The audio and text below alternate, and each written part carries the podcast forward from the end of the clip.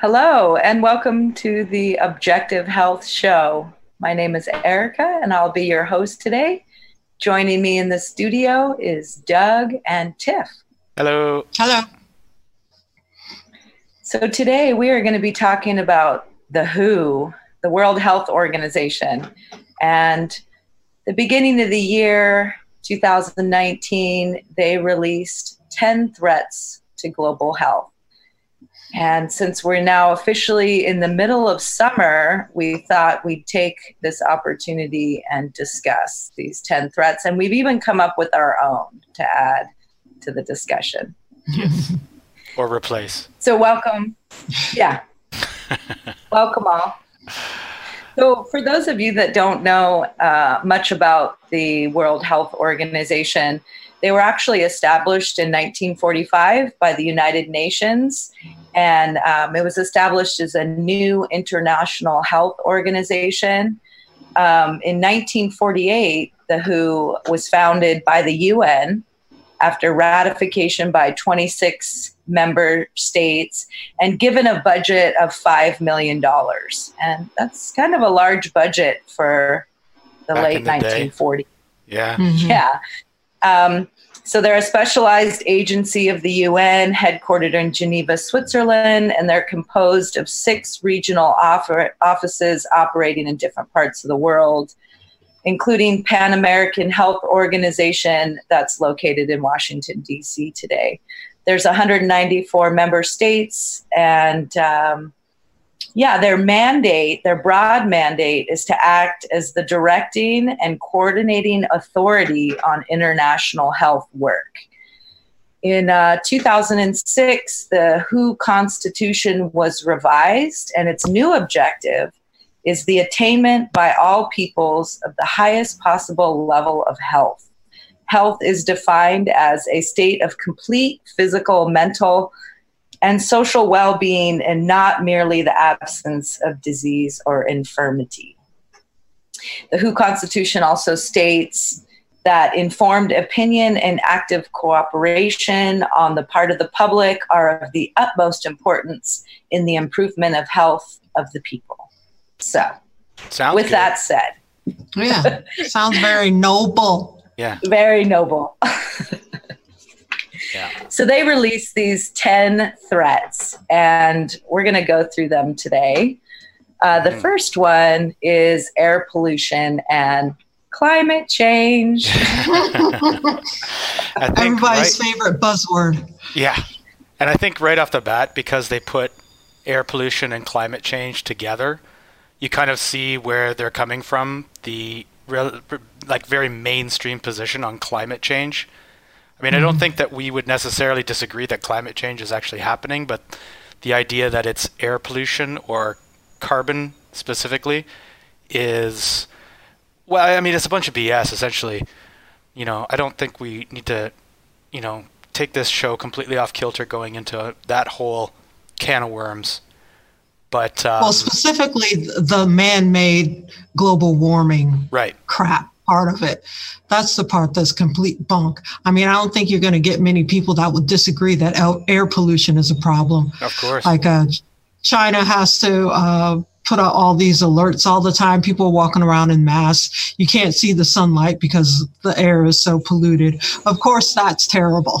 Yes, of course. Yeah. But the thing is, by focusing, like, you know, by putting it in with climate change, I mean, I don't think Yeah. the WHO is doing this too much, but um, a lot of people, it's like all they think about as far as pollution is concerned these days is carbon.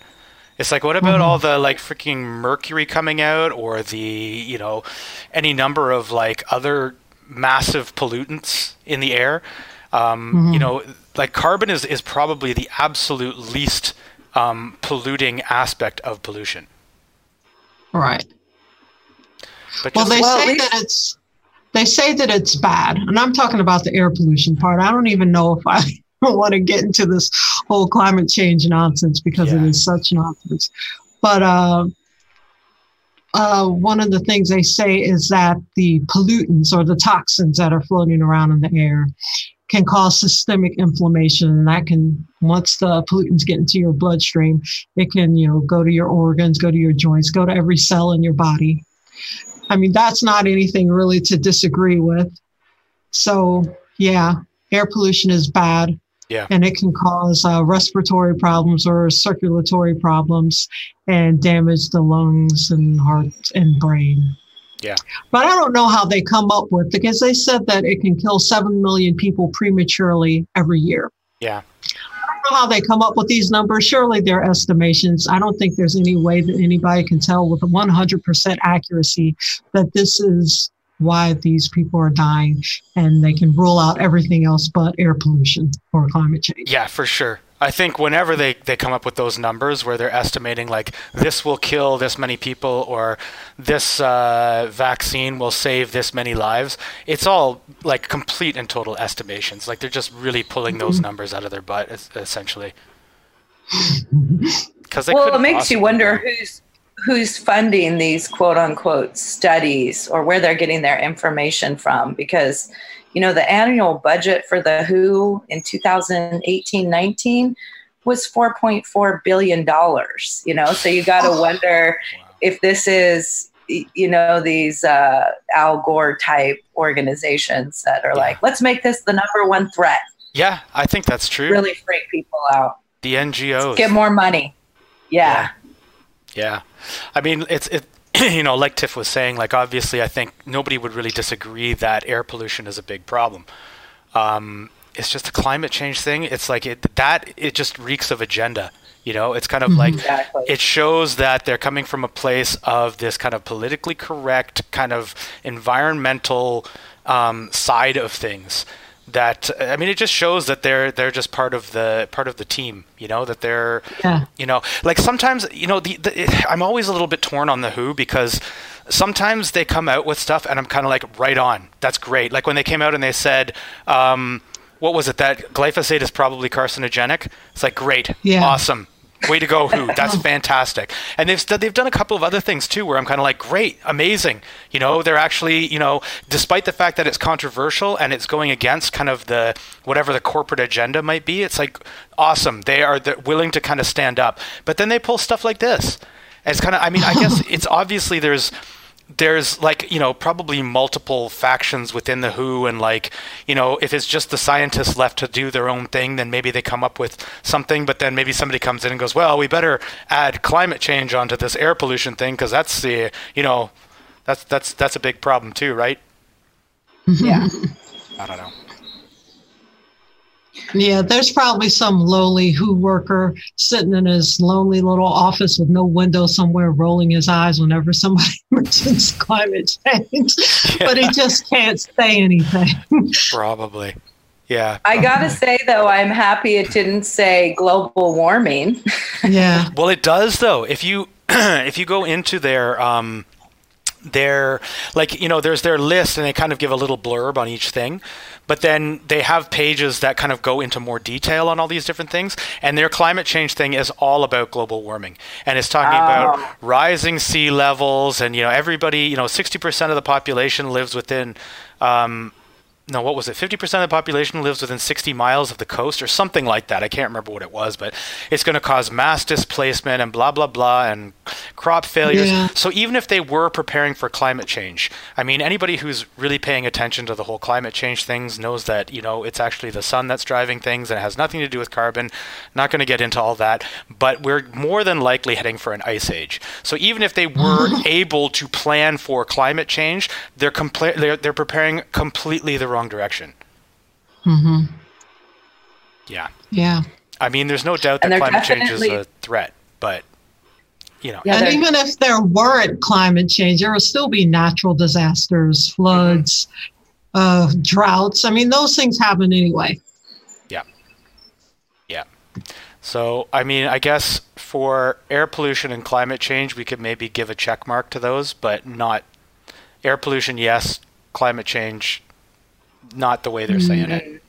Yeah. yeah. All right. So for number two, then, non communicable diseases. Yes. Hmm. I would I would agree what with this. That? What does that mean? Yeah. It basically is non contagious diseases. Like it's not like a disease like, you know, measles or something where you can actually catch it. It's like, uh, oh, sorry, that's not a disease, is it? Yeah, I was just gonna say. Tiff's pet peeve. Sorry. Previous show. I forgot. Uh, so it's not like a cold. Let's put it that way. Um, it's like the diabetes. Yeah. And the and the cancer, and the heart disease. Anything you can put a the in front of. no, but I The guess it's more like the obesity. Sure, it's it's like it's like um, lifestyle conditions, you know, or Yeah. conditions that um, would be more dependent upon, you know, genetics or environment or etc. Diet. Diet, Yeah. absolutely. Yeah. Yeah. You know, interestingly, one of the actually I was trying to think of it when I was talking before about what the the uh, the Who does right. They actually backed out of backing the uh, Eat Lancet. Um, what was their diet Yeah. called? Like World Diet or something? The World Health Diet? Yeah. Some they- plant based diet. Yeah, completely plant based. It's all plants. And uh, the WHO actually was like, "No, we're not going to back that. There's not enough evidence." Um, so again, I was kind of like, "Nice, way to go, WHO. You're on the right side of history."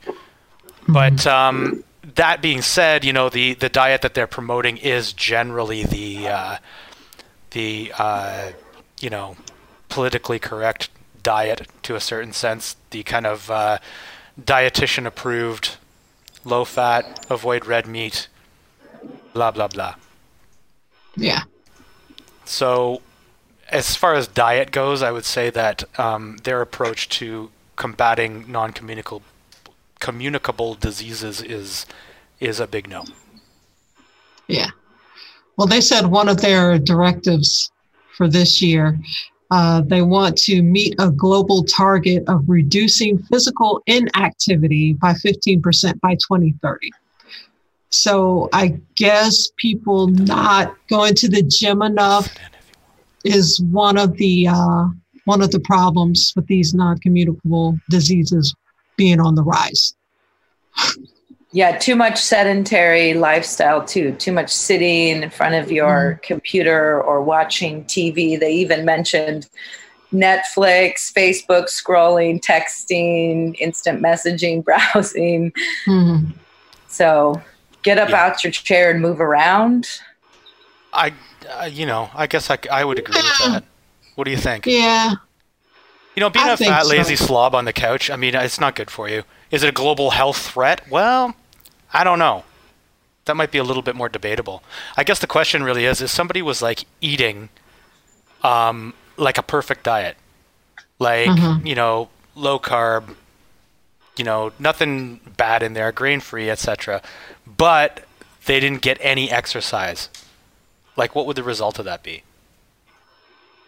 Well, they actually have guidelines for 19 to 64 year olds, and that so it says how much, and it says at least 150 minutes of moderate aerobic activity or 75 minutes of vigorous aerobic activity every week.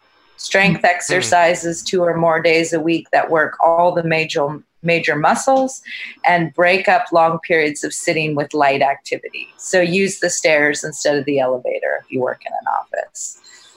And So then it goes cool. on to yeah, it explains what is vigorous activity for those of you that might not know things like running, jogging, swimming fast, riding bike, martial arts, tennis, gymnastics, and uh, yeah, and it says what activities are both aerobic and muscle strengthening. So circuit training, running, football, rugby, netball, hockey, aerobics.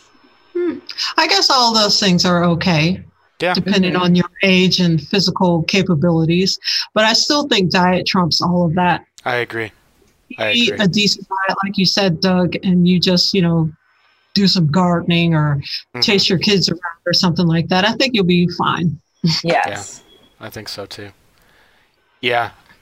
So, I mean, as far as non-communicable diseases goes, I guess I think it's right to be on the list certainly. Like, you know, Uh huh. obviously the diabetes, the cancer, the heart disease, etc., etc., the obesity, those are certainly a threat to health. Um, and they're rising. and, And, they're people rising. are getting them at younger and younger ages. So yeah, I would Mhm. approve of that one too. Yeah. Okay, they get a check mark on that one too. All right. Uh, the third one the threat of a global influenza pandemic. Yeah. Whenever I, I see this, because I see uh, a lot of uh, Google alerts, they're always talking about, oh, the flu pandemic, are we prepared, et cetera, et cetera. Not just the WHO, but the CDC as well. Part of me thinks that they really, really want something like this to happen Yeah. because they're always just harping and going on and on about it, which I can't really complain about because I like those type of movies. like uh, World War Z or pandemic and stuff like that. I think it it's kind of exciting in a certain way, but still, I think they're just pushing it like a little bit too hard. I mean, there was a 1918 flu, and Spanish. Flu. I don't know. Yeah, part of me thinks that they want something like that to happen for Well, some reason. Well, for some reason, yeah. I wonder. I think basically it's just to sell more vaccines, and I know that's like Yes. tinfoil hat stuff, but nonetheless, like, like why else would they be doing it? Like every year, it's like, oh my god, the flu, and everybody freaks out about it. But Mm-hmm. honestly, like, it really just seems like they're doing this to sell more vaccines, and really, Yeah. the the the way that the WHO has said that they're going to deal with this and kind of you know deal with this possibility of a global flu uh, influenza pandemic is vaccines and antiviral drugs. So it's like Yeah. you know why why do they hype it up every single year that this this is the year? Oh my God, it's going to be brutal. and then every Well, year it's kind of like normal. In all of those movies, the answer is always a vaccine. Always. yeah, exactly. they have to rush and find the the special serum and get it out and they get it just in the nick of time and Yep. a bunch of people are saved after millions die it's Yep. always a vaccine's answer Yeah, it's true. Yeah, w- when reading about it, it says while praising how far humanity has come, the WHO health chief warns that we are nowhere near prepared enough. Yeah. And then uh, the WHO director came out and said the threat of pandemic influenza is ever present. The question is not if we will have another pandemic, but when. So Mm. again, it's that same fear mongering. Totally. Mm-hmm. And the thing is, too, that I read a statistic recently that said something like 99% of uh, flu shots are ineffective. Like Yeah. 99%. Like, oh my god. And I think it's the WHO who actually recommend which strains should be included in, in the, the year's flu vaccine, if I'm not mistaken. Like, they're actually the ones who do the rec- mm-hmm. recommending. And, mm-hmm. You know, if they don't pick the right strains, then essentially you're getting yourself injected with, like, a useless thing. yeah Even if they do pick Yeah, the I right mean- strains, I'm not 100% sure on it either. Well, it's interesting because they talk about how their quote unquote updated strategy will focus on stronger disease surveillance and response operations on a country by country basis in combination with more effective vaccines, antivirals, and treatments with universal access across the world. Um, and that's their ultimate goal. So that that also brings into the whole thing disease monitoring. You know, maybe before you fly, you're going to have to make sure that you've had been quote unquote checked out or that you had your documentation Vaccinated, probably. proof Mhm. that you've had the the shot. So Yeah, frightening. That is frightening. I agree. I mean, I do wonder what the actual like you know because the thing is that we're coming from like um a Western perspective, right? So, and the WHO is is dealing on a global basis. So outside of like you know North America, Western Europe kind of thing, like how bad does the flu get? Is there a country where flu is just like brutal and just like killing people left, right, and center? Or is it pretty much kind of the same thing everywhere? it seems like it's kind of the same thing everywhere. Like when you get into these uh, non Western countries, or some would describe them as third world countries, mm. it seems to be like uh, more communicable diseases, like mm-hmm. uh, the, the cholera or things like that, like diarrheal diseases.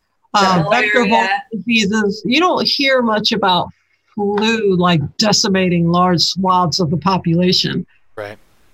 I mean, every once in a while there's a the avian flu scare or SARS or something like that, but it's yeah. not like massive numbers of people are dying from those. No, those things don't don't amount to anything either. They're always yeah. like, "Oh my God, SARS!" and everybody starts freaking right out, and then it's it, mm-hmm. it like amounts to nothing. It's like ten people yeah. die or something. Mm-hmm. Well, they've got that covered because they're talking about how a major threat is of another deadlier flu virus jumping from animals to humans, mutating and potentially infecting hundreds of thousands, if not millions of people. So, In their dreams. the bird flu, right? The bird flu or swine flu. Yeah. Mm. Yeah. And I mean, I guess that stuff is possible. Like that could happen, but I don't think anything the WHO does is going to prevent that. Yeah. yeah. I don't know. I'll put that. I'll put that one as a maybe. Yeah. what do we have other than a check mark? A half check mark. Yeah. Or maybe just a slash. A slash. yeah, a slash. That gets a slash. All right. So the fourth one fragile and vulnerable settings, such as regions affected by drought and conflict. Mm. Ooh, that's a loaded one. Yeah what do they say? More than 1.6 billion people, 22% of the global population, live in places where protracted crises, through a combination of challenges such as drought, famine, conflict, and population displacement, and weak health services, leave them without access to basic care. It's hard to argue with that, really. Mm-hmm. I mean, mm-hmm. that's, um, you know, again, we're coming from a very Western perspective, so it's, uh, yeah, it's hard to argue with that. Yeah, I won't argue with that either. And may I just go out and say that these would be what we would commonly refer to as shithole countries. Yeah. Yeah. so if you're living in a shithole, I mean, that's just bad all around. Yeah. So if there's lots of poverty, there's poor sanitation, there's not the infrastructure for, you know, clean water and piping to move the waste away. Uh, along with the poverty, you have malnutrition, poor diets. Of course, you're going to have disease. Mm-hmm. Will there always be shithole countries? I mean, there always has been. Yeah. Uh, yeah. I don't know what the. I mean, the WHO they they can go into these countries and like have mass immunization campaigns and things like that, but it's that's just it's not going to change the the structure of their country. I mean, what they need is, I don't know, jobs, infrastructure. Yeah. Yeah, exactly. Clean water. Yeah. Yeah. Yeah, sanitation, things like disposing of, you know, urine and feces in a way that doesn't go back into the water table or the mm-hmm. freshwater system. Yeah.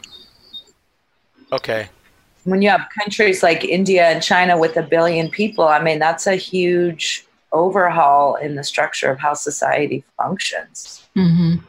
And if you like move clinics into those countries or try to get more doctors or healthcare services, that's really just putting a patch on the problem that would be solved by more things higher up on the, the chain. Mm-hmm. Yes. Yeah. Spending a little bit of those billion dollars on something other than vaccines. Yeah, totally. totally. Yeah, build some roads, put some pipes in. I don't see Bill Gates fun- fitting the bill for any of that stuff, though. Just yeah. for vaccines. Mm-hmm. All right, so next, we're about halfway through our list antimicrobial resistance. Yeah. Yeah. I would agree with that you know, it does seem to be a growing problem um, with, you know, especially with the antibiotics that, um, you know, we can't really keep up anymore. You know, all these, yeah. you know, antibiotics come out and then before long, all the bacteria that they're supposed to wipe out become resistant to it, and then the deal is that they're like superbugs.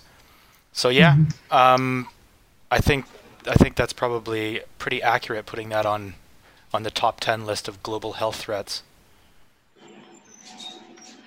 Yeah, and if the WHO tries to curb the overuse of antibiotics and antimicrobials, that would be a good thing. But I think that also at the same time, they need to be encouraging the use of alternative means of fighting infections. Yeah. Like, for example, vitamin C, which yeah. is very cheap and can be used in shithole countries. Yeah.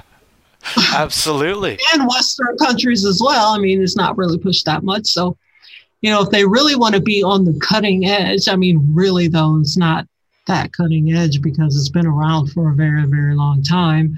Yeah. The use of vitamin C. but uh, if they really want to do something innovative, uh, they should go in an alternative direction. Well, that's the thing too. Like, I mean, you know, it's all well and good to say, oh yeah, we shouldn't be overusing antibiotics and things like that, but they they aren't really researching alternatives as far as I. Well, actually, maybe they mm-hmm. are. I don't know but um, they don't really offer up alternatives. And it's not just vitamin C. I mean, there's tons of like antimicrobial yeah. herbs and essential oils and et cetera, et cetera. And some of these things can be really effective. So, I mean, mm-hmm. you know, I remember um, uh, Stephen Harrod Buhner had a, a book called Herbal. Uh, he had one herbal antibiotics and herbal antivirals, or something like that. I might be mixing up, uh, getting those titles wrong, but um, he had like lists of protocols, and it was for stuff even like Lyme and like you know Ebola. Well, I'm probably lying about Ebola, but you know he had these amazing kind of um, protocols that that people reported having amazing results with. So I think uh, you know if the WHO really wants to put his money where its mouth is on this, it should start you know maybe funding research on alternatives to antimicrobials or mm-hmm. pharmaceutical antimicrobials. But of course, um, I don't think there's any chance in hell of that happening because no. we know who paid their paycheck. So. Mm-hmm. Well, and another thing that they don't really mention is the use of antibiotics in factory farm yeah. and agriculture. Mm-hmm. You know, I mean, up to 90% of the antibiotics that are given to livestock are excreted and they end up in fertilizer, groundwater, surface runoff, you know. So they really wanted to combat this issue with all this money they have, they would move to something more regenerative and not so toxic for raising animals. And mm-hmm. it can mm-hmm. be done. I mean, there's veterinarians who can do it. Just like you're saying, you can give those same kind of uh, essential oils and alternatives to animals and really cut down on the issue. Mm-hmm. Well, I think this kind of goes hand in hand with the I forget which number we're on, but the one we talked about before, the the fragile and vulnerable settings. Mm-hmm. If you clean up the area, you have clean water, sanitation, better diets, not just for people, but for animals as well. A lot of this uh, antimicrobial resistance problem would be kind of stopped right there.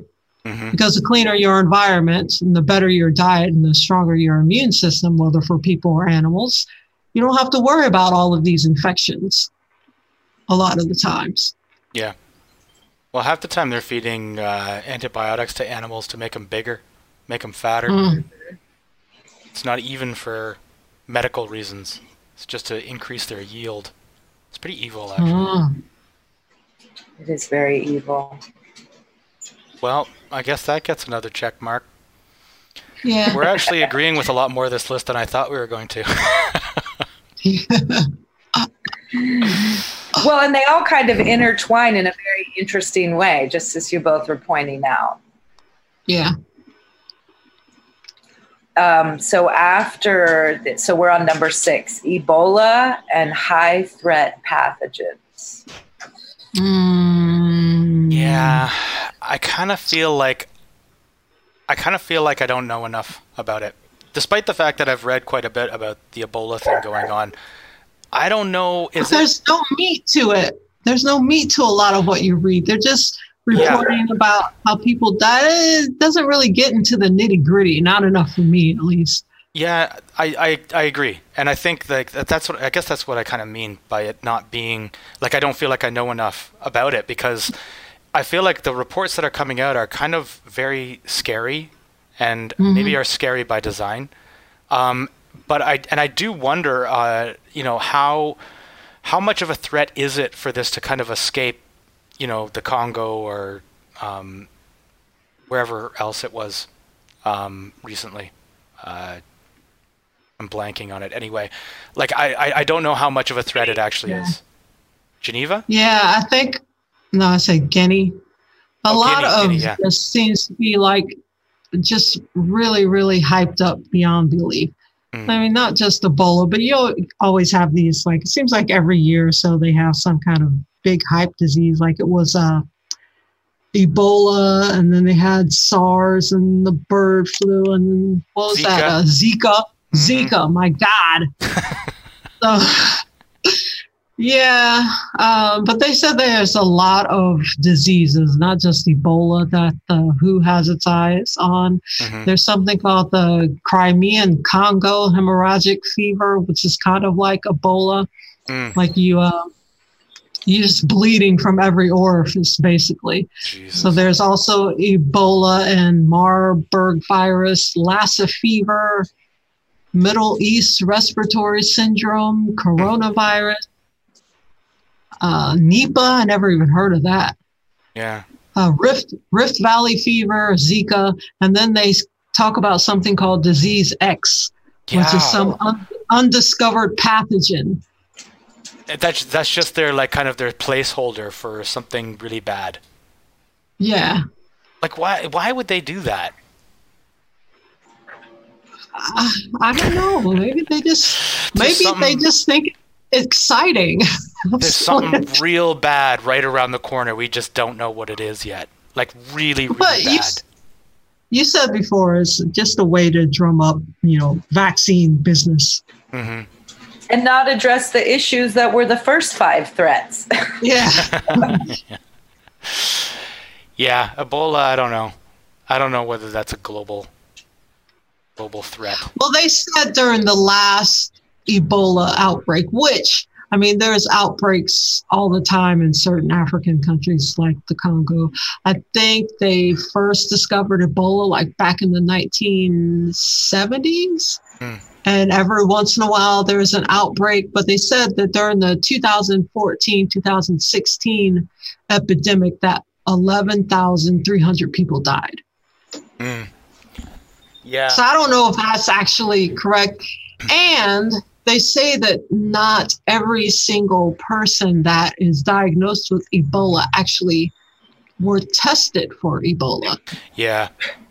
That's the other thing too. I mean, because you're, it kind of overlaps with the whole shithole country thing as well, because you're dealing yeah. in with areas where you know record keeping and testing and things like that are probably not up to kind of Western standards they mm-hmm. like it, it you know if somebody dies like i mean i don't know it, it it's hard to like we, we can't really know whether how like how many of them are actually dying of ebola yeah they say that the symptoms uh, mimic malaria and malaria is pretty widespread but they said in particular one facility where they actually went and tested people for ebola only 2% of the people there uh, tested positive for ebola so really I'm not exactly sure that what we're dealing with is always Ebola.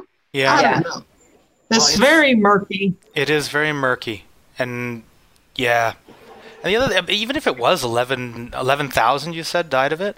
I mean, you know, that's yeah. terrible, of course, but you know that like more people are dying from the flu and stuff like that than than Ebola. And, and and you have to wonder too, though, like, is that strictly from the Ebola?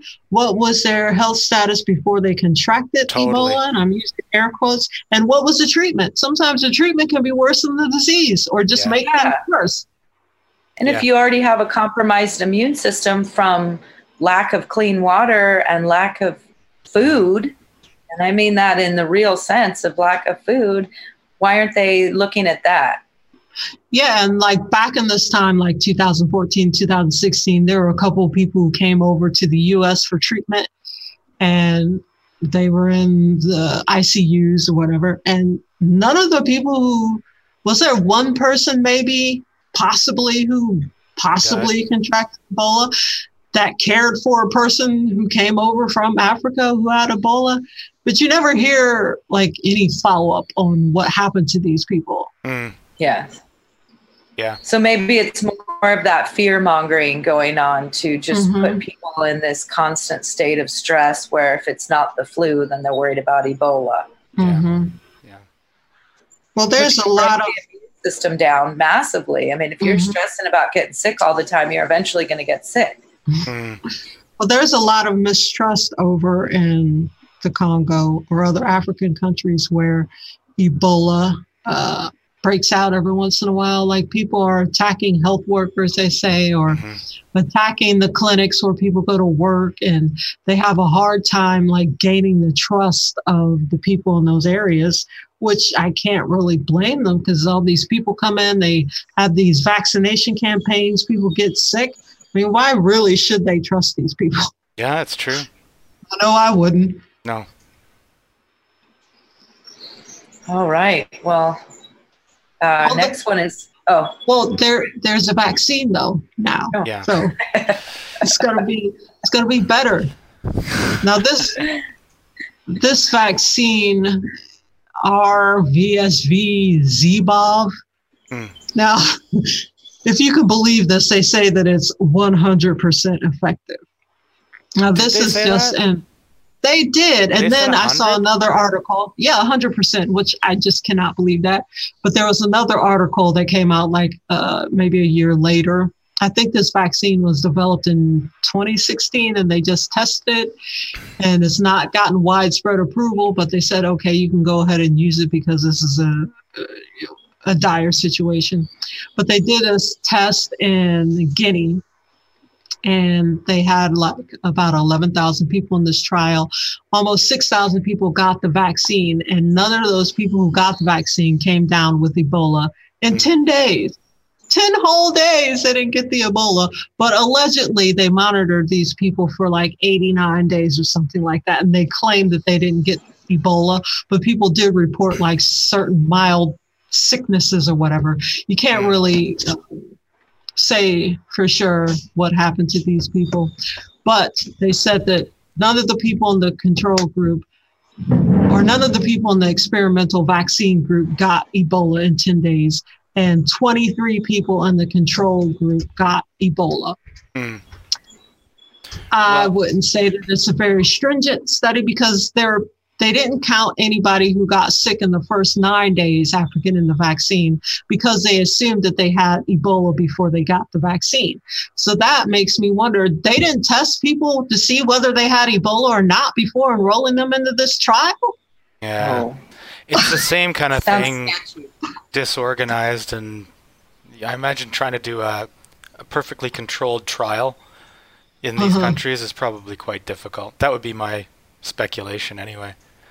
but I mean, I haven't heard anything particularly egregious about the Ebola vaccine. Not that I necessarily would have heard it, but um, Mhm. it's supposed to be pretty effective, and I think they made it by kind of piggybacking like Ebola stuff on the outside of a different innocuous virus. So it's just kind of Mhm. introducing it to the to the immune system. I don't know. If I was going into an Ebola area, I would probably get that vaccine. I would probably, you know, I'd read the package insert and everything. I'd be very careful about it. But Ebola, yeah, I'm probably not messing around with that. Yeah. Well, we'll see how everything works out.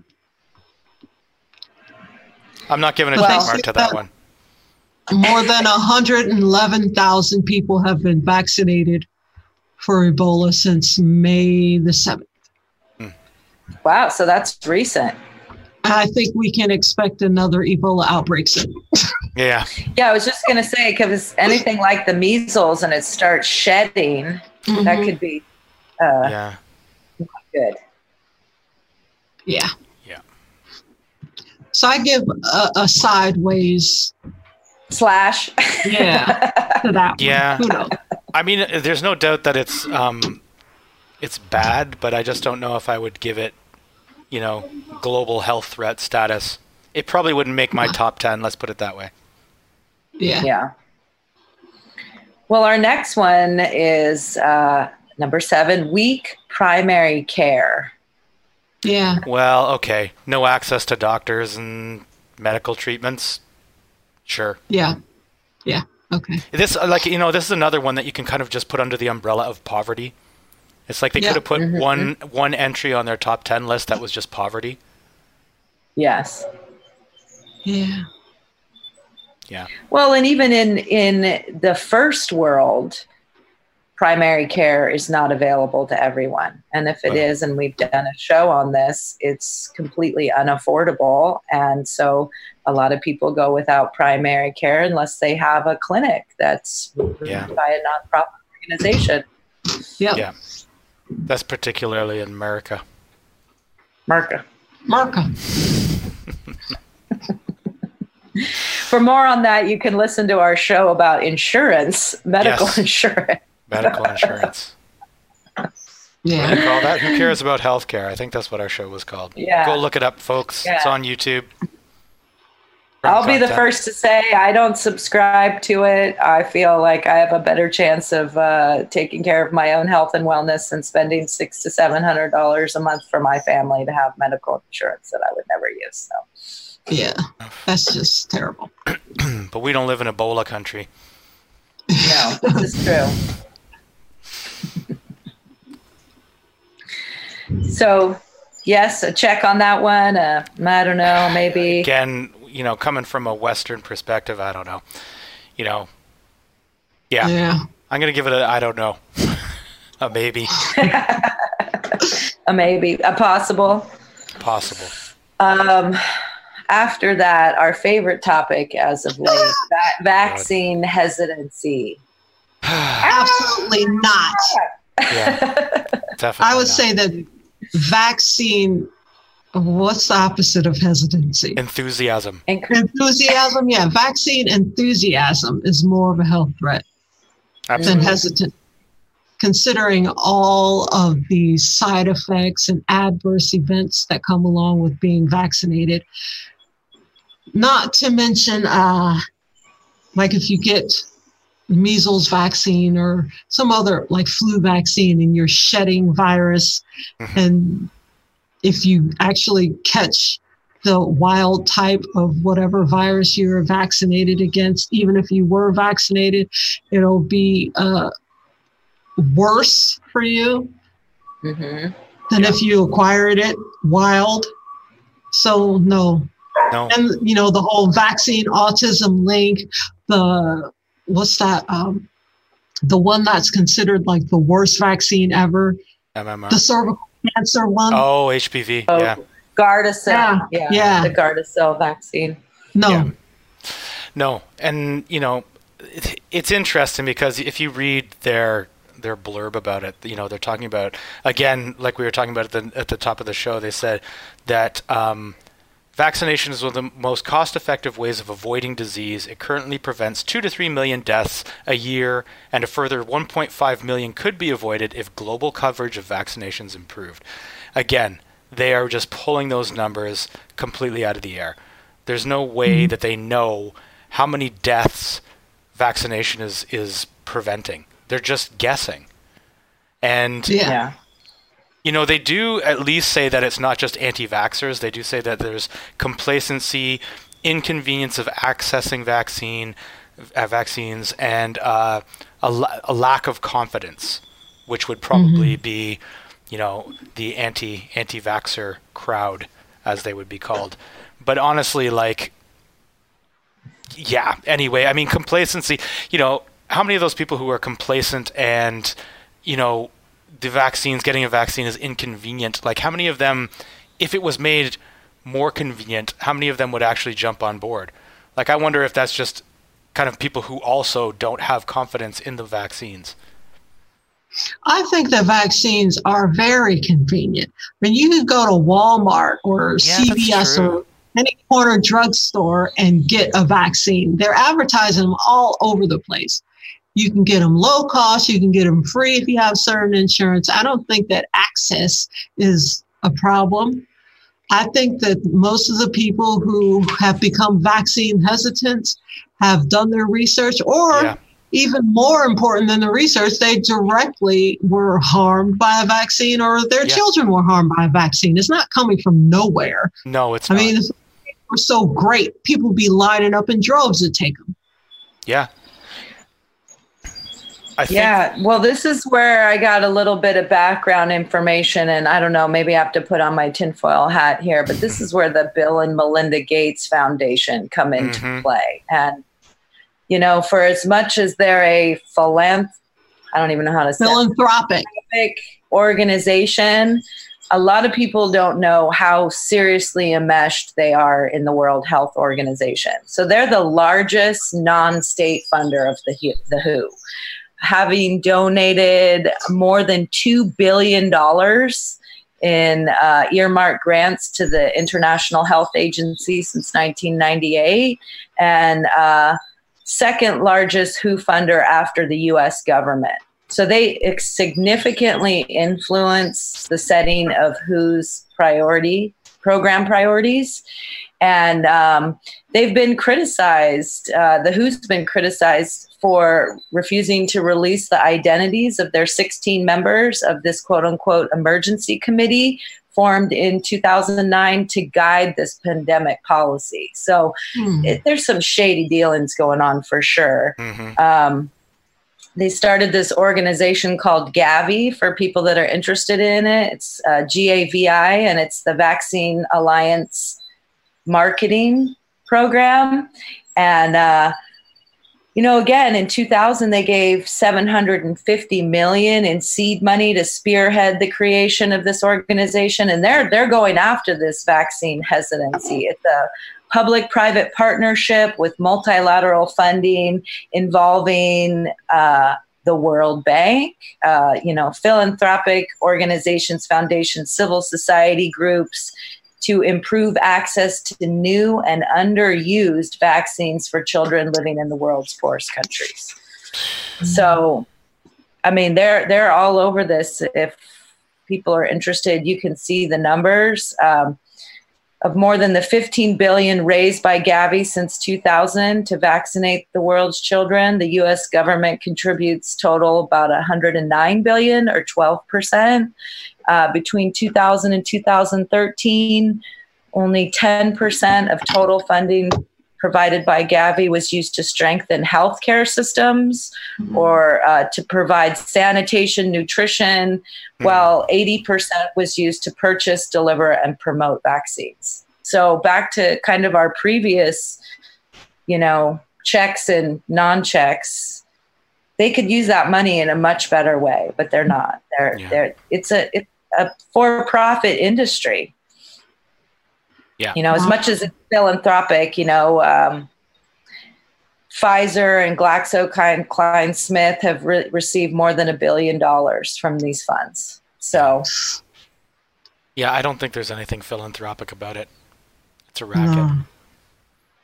It's kind of like in 2010 there was that um, the British Medical Journal (BMJ) um, in collaboration with London-based Bureau of Investigative Journalism, they did an article that was published in the BMJ that revealed that three key scientists who influenced the WHO's decision to declare swine flu, um, H1N1, uh, an influenza pandemic in 2009, and they recommend that all the countries use and stockpile vaccines for the pandemic flu, um, had ties to pharmaceutical companies. And they profited directly from these WHO recommendations.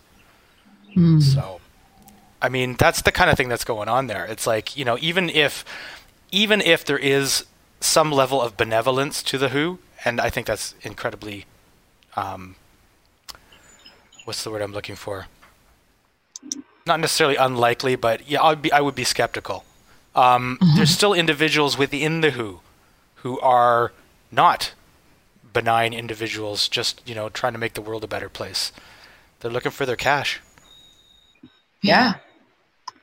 Well, and they have a new global action plan for vaccine marketing. Um, and this is an initiative that's being coordinated by the WHO. So we saw this with the, with again this idea of vaccine hesitancy being a world threat. I think we even did a show on it, mm. and uh, so they have these statements. One is immunization protects people from being forced into poverty by high out of pocket expenses. What? Vaccines protect children, children's health, and support cognitive development, allowing children to perform better at school and have more opportunities. Again, yeah, what? right. Yeah, I mean, right. in there. Uh, vaccinated, healthy children grow into productive workforce and become strong contributors to the economy. And healthy children free up parents' time so they are able to work more. What? Yeah, right. When you they're really reaching kid, with those.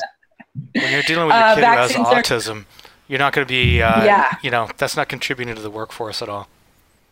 No. Um, vaccines are c- critical to building people's resilience to and mitigating the risk of disease outbreaks tied to, wait for it, climate change. Oh, and, um, good health is a critical determinant of peace and well being in society. People centered health systems are core social institutions in every country, and immunization is often the first point of contact between these systems and the population. Give me a break. So, yeah. They they talk like they're uh, like injecting rainbows into these people.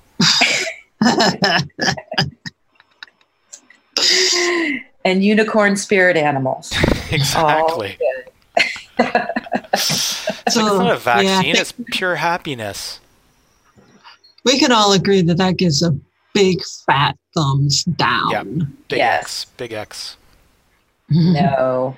And then our last two, number nine, dengue fever. Mm. Maybe. Otherwise known as breakbone fever. Mm. Really? That's what they call it because it causes really bad muscle pain. Yeah. I suppose. Of course, I've never had the dengue. I've just read about it. Uh, mm. But yeah, it's uh, it's got a vaccine too, but we'll get to that later. But uh, occasionally, uh, South America or Central America, there's a it's endemic to Honduras and surrounding countries. So they get an outbreak of dengue every few years. So it's a mosquito-borne disease. Uh, the Aedes aegypti mosquito, the female mosquito, transmits that to people. Um, so yeah, it can be pretty debilitating. Um, at some point, like if the disease becomes severe, you can die.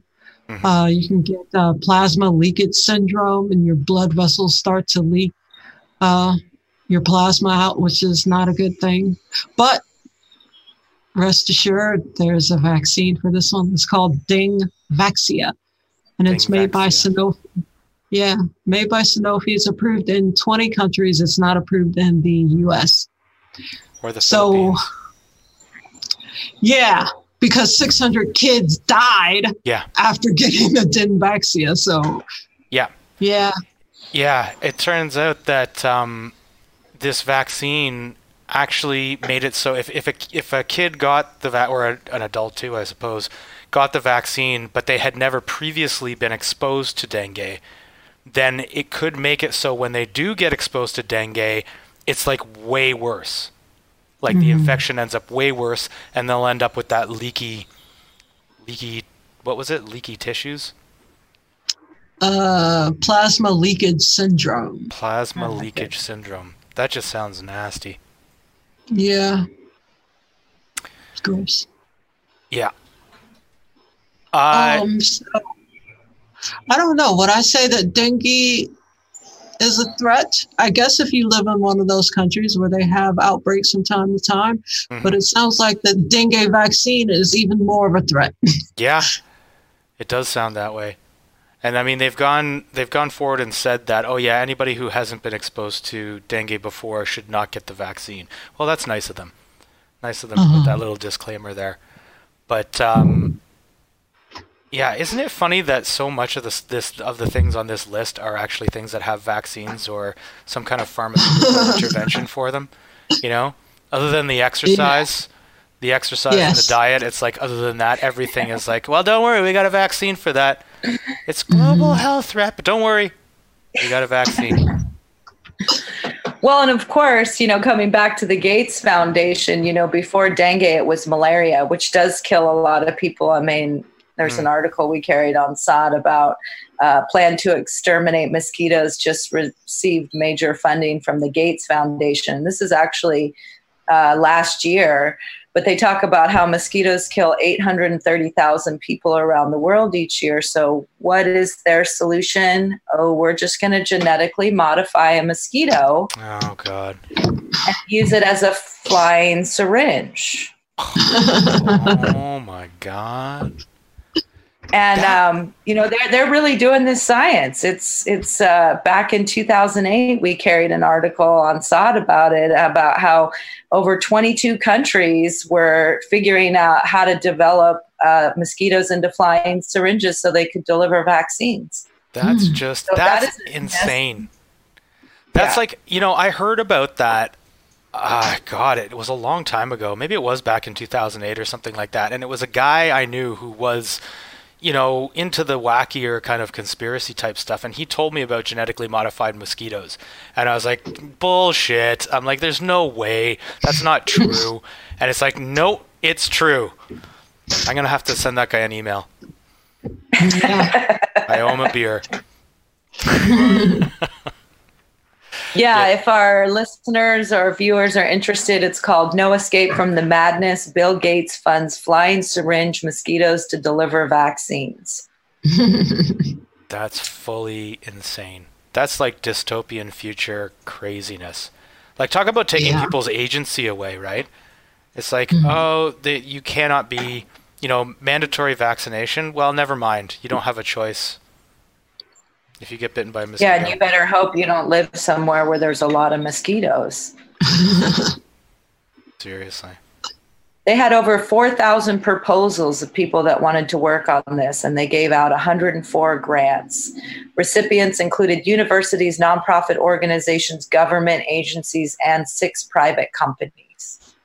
Hmm. I mean, and that's almost 11 years ago. So, you know, somewhere in some petri lab, they got a flying vaccine. Oh, it's probably out already. We've probably already been inoculated with it. Yeah. Dengue? Well, Do we go to check or no? I don't know. It says that 40% of the world is at risk of dengue fever, and it kills up to 20% of those who get severe dengue. Sounds pretty bad, I guess. yeah, I, I would put that under depending on where you live. Yeah. Right. Yeah. Right. Definitely. Because I lived in a climate where there was a lot of mosquitoes, and if you eat lots of garlic, just put a fan on you, maybe have a mosquito net. You're a little bit. there was no dengue though. I was in the first world, so. All right, so, nah, maybe, nah. possible, possible, maybe. threat. All right, and then the last one is the the HIV, as Tiff calls it. the AIDS. The AIDS. Yeah. Well, this is another one we did an entire show on. Yeah. Just about its um, uh, nefarious origins, mm. all the confusion and the subterfuge, mm-hmm. and how it was discovered uh, I don't know if we should go into that, but we do have yeah. a, a, show. I think it was called "What's Up with the AIDS" or something like that. Something like yeah. that. yeah. So, oh well, the WHO considers this to be a global threat still. Uh, they said that more than 70 million people have died since HIV AIDS virus was first discovered, and that 37 million people are now infected with the HIV. Yeah, I feel like this is another one. I mean, there's a lot of controversy around this, and they kind of like, you know, there are people out there who say that the HIV AIDS thing in North America is not the same thing, or in Western countries in general, is not the same thing mm-hmm. as the AIDS that you see in Africa where it's really like at Yeah. you know pandemic levels or whatever, where it's actually really a major major problem. Um, you know, not that it, it isn't a problem in um, in Western countries too. I mean, it, it is a thing, but I think if you were to isolate Western countries, then it wouldn't be anywhere near the top 10 list. I don't think, anyway. I don't think it would be interesting to see a breakdown of the numbers, but I think that um, that the HIV/AIDS thing, it's kind of like once everybody figured out that they could, you know, wear condoms and be relatively safe. You know, the blood blood transfusion thing got figured out. It kind of seems like it's a lot more under control now. Um, It seems like it's only once again poverty and no access to, you know, well, education for one thing, but um, um, also sanitation and all those other kinds of things. I mean, this is like a yet another one that fits under that umbrella of poverty.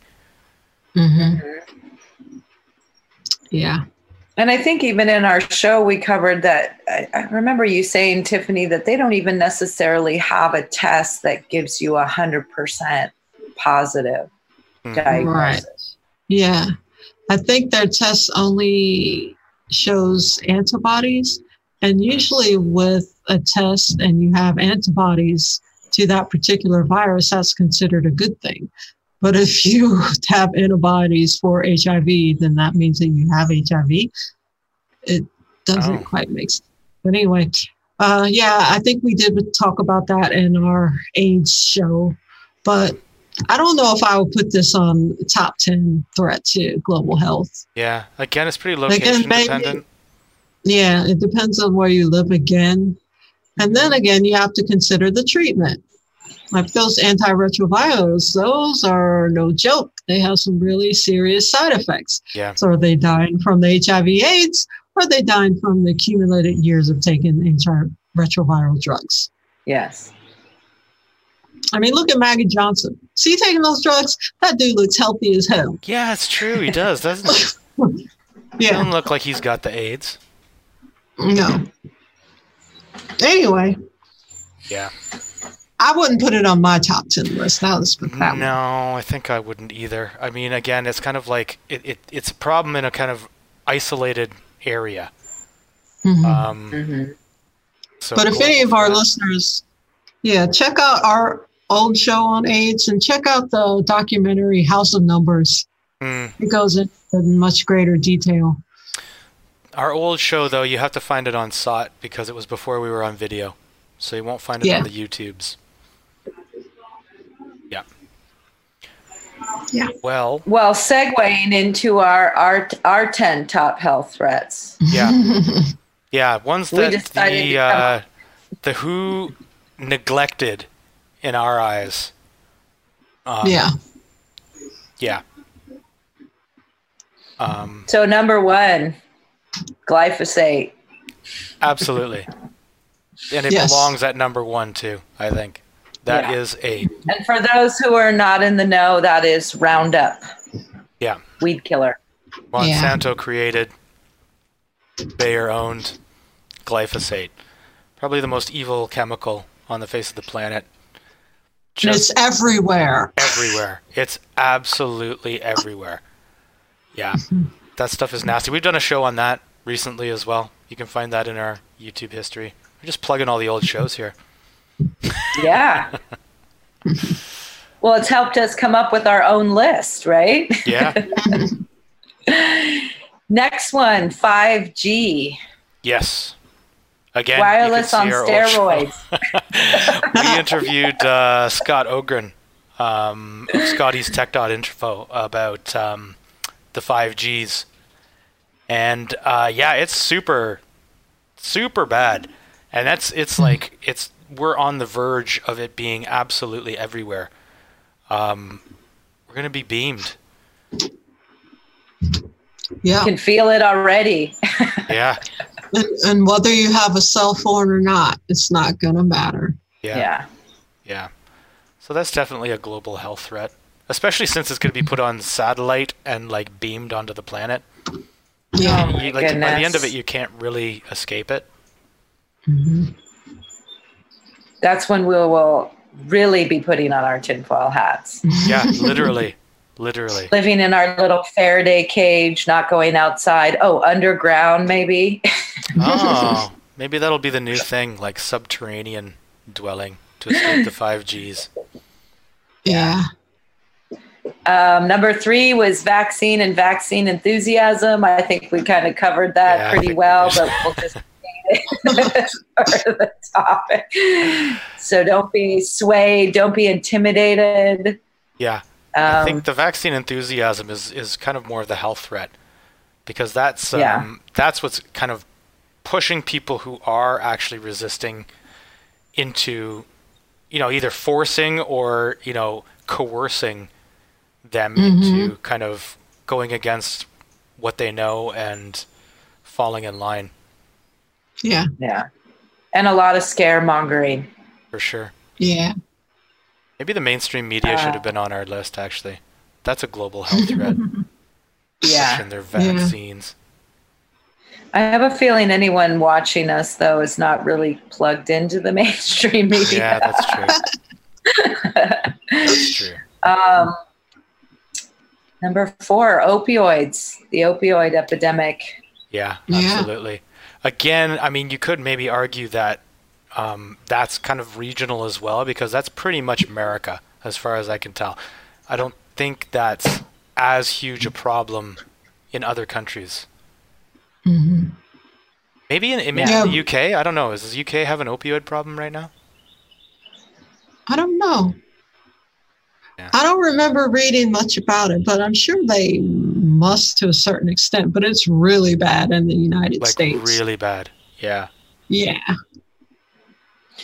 Well, and the, the UK also doesn't have that, uh, the pharma being able to put ads on TV. So maybe people True. aren't as swayed Yeah. by that. Uh, yeah, it's pretty bad. I think two years ago, Donald Trump uh, designated a national emergency.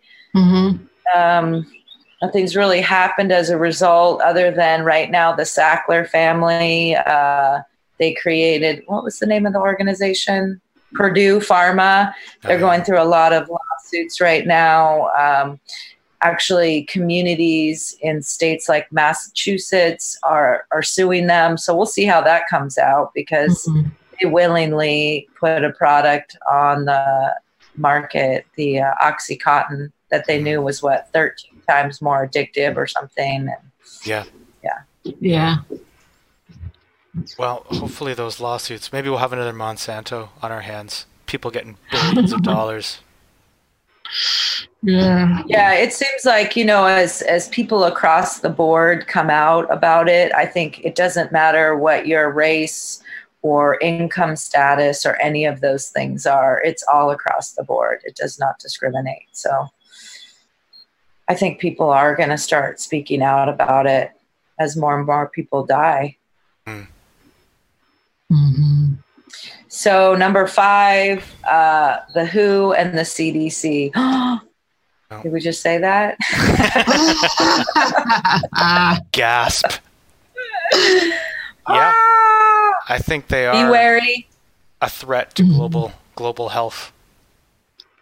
because they're so backwards and they give out such crappy information about how to keep yourself healthy. Everything is just vaccine, vaccine, vaccine, vac- Yeah, vaccine. Exactly. And I mean, Jesus, like the CDC, you want to talk about corrupt? Like they're way Oh. worse than the WHO. Well, actually, I don't know if they're way worse than the WHO, but what's been exposed is certainly worse. Like hiding study results and like manipulating things and like they're they're just brutal. They're assess. I think it was uh, Robert F. Kennedy Jr. Uh-huh. Uh, is that his name? The vaccine guy. Yeah. Yeah, he. I think he called them like a cesspool of corruption, which I think is, I think is very accurate. Mhm. Well, they have the nickname Centers for Disease Creation. Yeah, yeah, So whenever something says the CDC says, you just think cesspool of corruption and move on. exactly. The cesspool of corruption says.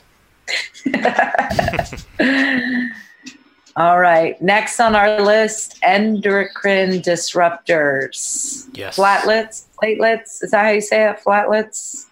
What? Plastic. Plastics, Plastic. BPA. Yeah. Soy. yeah. The soy. Don't Yeah. eat the Soy. kids. Yeah, anything uh, basically estrogenic compounds that um, end up in the environment.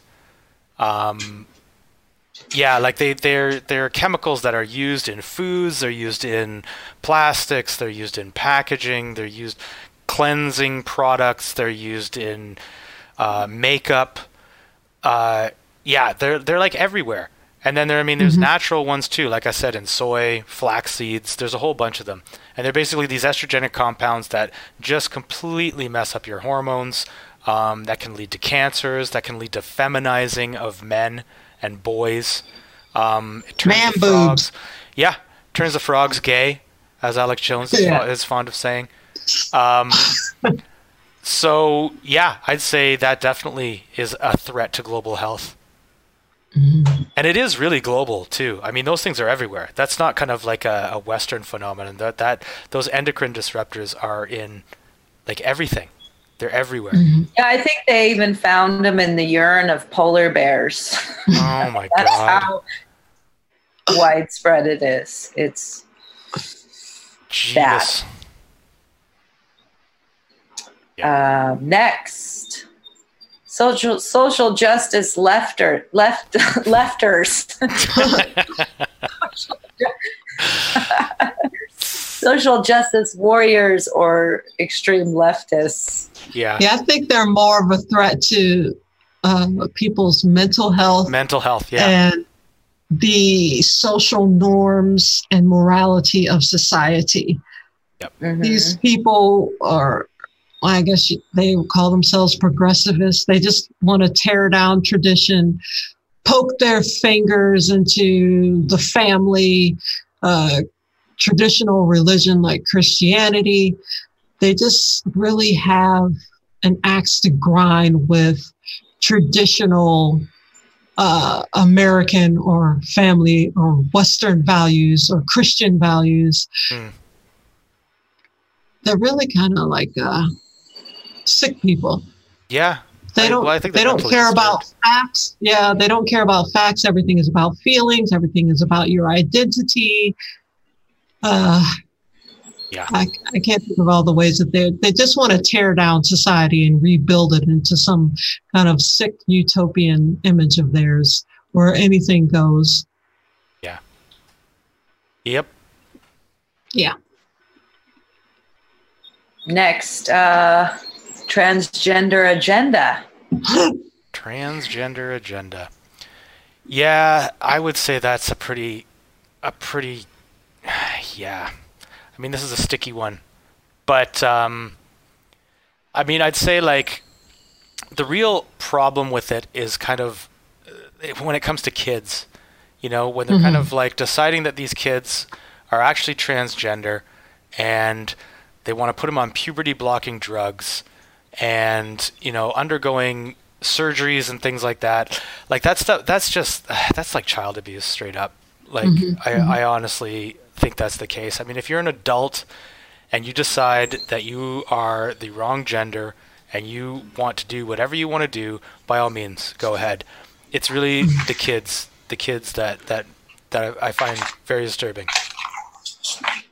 Yeah. I agree completely. It's hard enough growing up in the climate that we live in now as a child to throw that in there.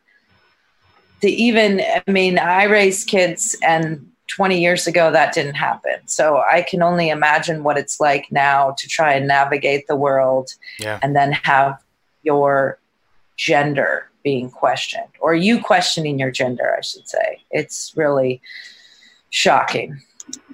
Mhm. Yeah. Should we move on? Yeah. Well, yeah. I don't know, just how they argue against, you know, basic biology. Yeah. There are men and there are women, and that's it. I mean, there's a small Yeah. number of uh, hermaphroditic type persons, but come on. Yeah. Of course, and such a minority of the population has so much control now over what everyone thinks or says. Yeah, It's just ridiculous.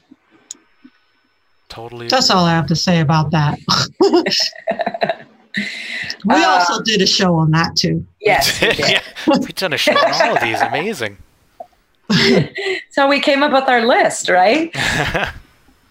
Um, the next one is the vegan push. Push. How do you say it, Doug? Put I think Push. just push. push. Yeah. Yeah. The vegan push. And Wanting to turn everyone vegan. Yeah, I think that that's a definite health threat, especially given how prevalent it is. You know, it's basically like common knowledge, and I use air quotes, that um, the vegan diet is the most healthy diet. And that we should all be eating vegan. And not only is it the best diet for us, it's the best diet for the environment. And that's the thing that they, they you know, they tie into it. It's like, well, even if you don't care about the animals, you should at least care about the planet that you live on, your mother, um, and the vegan diet is the like as if you know monocrop, uh, GMO, pesticide laden um, vegan food is good for the environment. I mean, what universe do you live in? That's just ridiculous. But yeah, this Yeah. whole push towards veganism, like every second article you see in the mainstream media is like, if you want to save the planet, you have to stop eating meat. It's mm-hmm. ridiculous. And all these like beyond meat and like schmeat and like all these these fake meat things that are just like a genetically modified chemical shitstorm and they're sitting there trying to tell you that that's better for you than eating meat. I mean, Yeah. Jesus. Sprinkled with glyphosate, of course, Of course. Yeah, of course. for your added health benefit. Well, they did that. Yeah, There so was- kind of, sorry. yeah, go on. You were gonna I to was just gonna say there was that there was that group, um, mothers something. Anyway, a group of Moms like, moth- Across America. that was it. Moms Across America. Yeah. They did a test on the the Beyond Burger, um, and found, uh, yeah, glyphosate, like high levels of glyphosate in it. So instead of the Beyond Burger saying, "Oh, you know, we're gonna try and deal with this. We're really sorry," they're like, "Glyphosate's not bad for you." It's not that bad. It'll only take 20 years for it to show up when you have stomach cancer and Yeah. IBS and, you know, Yeah. colon cancer. Oh, with non Hodgkin's Yeah. lymphoma. That's the big one. Well, it's like uh, if you don't drop dead immediately after consuming certain foods, then you- it's kind of like the manufacturers get a they get a pass. Yeah, exactly. I mean, that just goes to Uh, show how they don't actually give a shit about the environment or the health of their consumers. You know, for them to double down on that and just be like, "Well, glyphosate's not bad for you," it's, you know, you, you're clueless for one thing, and also the fact that they're seem completely unaware of the fact that there's all these lawsuits coming out right now against glyphosate. it's like, are you guys not reading the news? You're gonna turn around and say, "Well, it's not bad for you." What a bunch of jerks. All right. And our final one. I iatrogenic death. say it. I can never say it. Iatrogenic. Iatrogenic deaths. That's These are people who are croaking from routine medical care and uh, uh, medications. Like they're taking their medicines the way the doctor prescribes them, and the side effects eventually get them. Yeah. Or they're go- undergoing surgeries or something. Just any kind of medical procedures that will chop years off of your life. Uh, yeah. Uh, they say that over a hundred thousand, is it over a hundred thousand people die a year just from uh, doctor prescribed medications? I think it's more than that. I thought it was like Yeah. super high. Maybe I'm wrong though. A hundred thousand. Um, Well, they've None- never done any tests on, you know, polypharmacy, like people taking more than one prescription medication yeah, with a bunch of other, you know, they're taking all these handful of pills every day. They never tested over the long term, like what kind of effect does this have on people? Right. Nobody knows.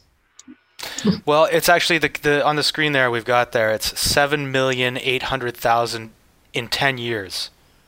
So that's the Oh. estimate for ten years. So, so there you go. Like that's um, yeah, that's crazy. I mean, again, I mean, I, I don't know that they actually. Well, no, that, that's probably a pretty firm figure. Actually, they'll know if somebody died from from medications for sure. That's not mm-hmm. just a number out of the air.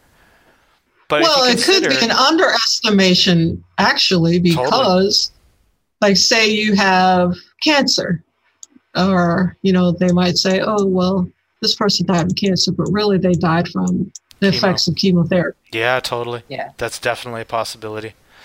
And you know, Mm-hmm. the fact that that isn't on the list of the WHO, like, I mean, if you just look at the numbers here and you said, what, it was like 11,000 from Ebola, and Uh-huh. then you've got 7 million over 10 years. So that's like 700,000 a year compared to Mhm. 11,000. It's like, do the math, man. Who? Who are you kidding? Who are you kidding?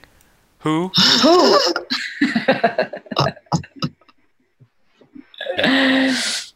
We haven't made a lot of who jokes. yes.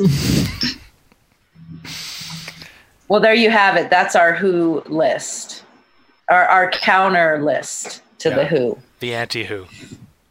the anti Who. Yeah. Yeah. Yeah, I like our list better. hmm I think it's more accurate.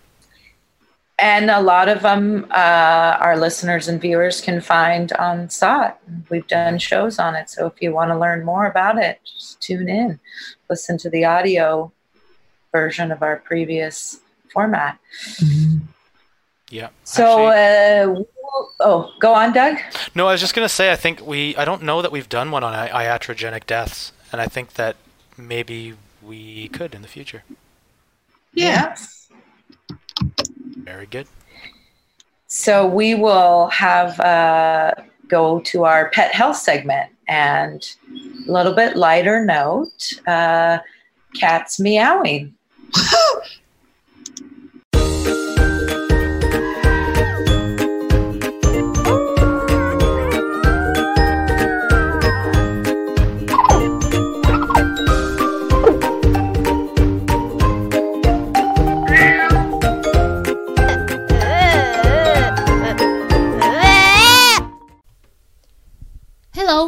welcome to the Pet Health segment of the Objective Health Program.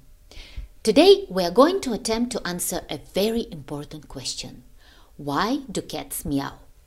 So, watch the following video and don't forget to stay until the end for a cute musical surprise. Have a nice summer, everyone. This is a difficult question to answer even for the most expert in feline ethology. Currently, it is estimated that cats can emit more than 100 different types of vocalizations. However, many of these come under very similar categories, and it's possible to break them down into 11 different sounds which cats use for their daily communication. While this is a video for the different types of meows cats make, the word comes from the onomatopoeic word for the standard meow. This is the one they use most often when they want to draw their owner's attention. There is no single meaning for a cat's meow, as there are so many possibilities the cat would implement this sound. However, we can interpret what our cat wants to express by paying attention to the tone, intensity, and frequency of the meow, as well as observing their body language. In general, the more intense the cat's meow, the more urgent or important is the message they want to convey. Purring is characterized as a rhythmic sound emitted in a low volume which can also have a range of frequency. Although domestic cats purr is well known, wild cats will also vocalize this most characteristic of sounds. Felines purr for a variety of reasons according to their age and the reality they experience. A mother cat uses purring to calm their kittens during childbirth and the first days of their life before their eyes are opened. Many kittens vocalize this sound both when they breastfeed and when they are afraid of unknown stimuli. In adult cats, purring occurs most often in positive situations. They are usually in a state of relaxation, comfort, or contentedness, such as when they are eating or being petted. However, purring is not always synonymous with pleasure. Cats may purr when they are sick or vulnerable or as a sign of fear in threatening situations. This could be when they are in confrontation with another cat or are being scolded by an owner. The chirp is a sound similar to a musical trill in which the cat emits a sound with its mouth closed. It is an ascending and very short vocalization, rarely lasting one second at a time. In general, this sound is most often used by cats and their kittens to communicate with each other during breastfeeding and weaning. However, adult cats can also make this threshing sound to give their loved ones a friendly greeting. Cats use snorting as a form of self defense. They open their mouths wide and expel air abruptly to frighten possible predators or other animals which invade their territory and may threaten their well being. Sometimes the air is expelled so quickly the snort sounds more like a spitting noise. It is a very peculiar and typical feline vocalization, which it can begin making from the age of three weeks onwards. When the mating and breeding season arrives, almost all cats with vocalization ability emit sexual calls. In cats, both females and males vocalize an intensely prolonged moan to communicate their presence and attract their partners. Males will also make this noise to warn away other males in their territory. Growling is a warning sign cats give when they are angry or stressed and don't want to be disturbed. The vocalizations can be short or long, but the meaning is the same. If your cat growls at you, it is best to give them some space and leave them to calm down. However, if they do it with too much frequency, it is a sign of some physical or mental health issue, so a visit to the vet is necessary. If you've already heard a cat cry or scream in pain, you know how distressing this high pitched and intense sound can be. The cats might scream when they have been injured, but it is also a noise they make after mating. There's a distress call which is vocalized almost exclusively by kittens during their first weeks of life. Its meaning, in very general terms, is basically, I need you, mom. The sound is similar to a meow, but the kitten emits it loudly and urgently to communicate a need or imminent feelings of danger. This is why they are sometimes known as an emergency call. This could be due to feeling trapped, being hungry, cold, or whatever a kitten may need. Shrieks and howls are long, high pitched sounds which usually appear as the next step after a growl, especially if the person at which the growl was directed has not heeded their warning. At this point, the reason for making the sound is not to warn them, but to threaten the other individual and show they are ready for combat if necessary. For this reason, this sound is most common in unneutered adult males. Chattering is the popular name for a type of high pitched vibrating sound which cats emit while shaking their jaws. It occurs in situations of extreme excitement and or frustration, for example, when they see possible prey through a window but they cannot reach it. The murmuring sound of cats is very special and is usually a combination of purring, grunting, and meowing. In addition to being pleasant to the ear, the murmur also has a positive meaning behind it. It is used to show gratitude and satisfaction. This could be in return for receiving their favourite treat, or being given some caresses which generate much pleasure.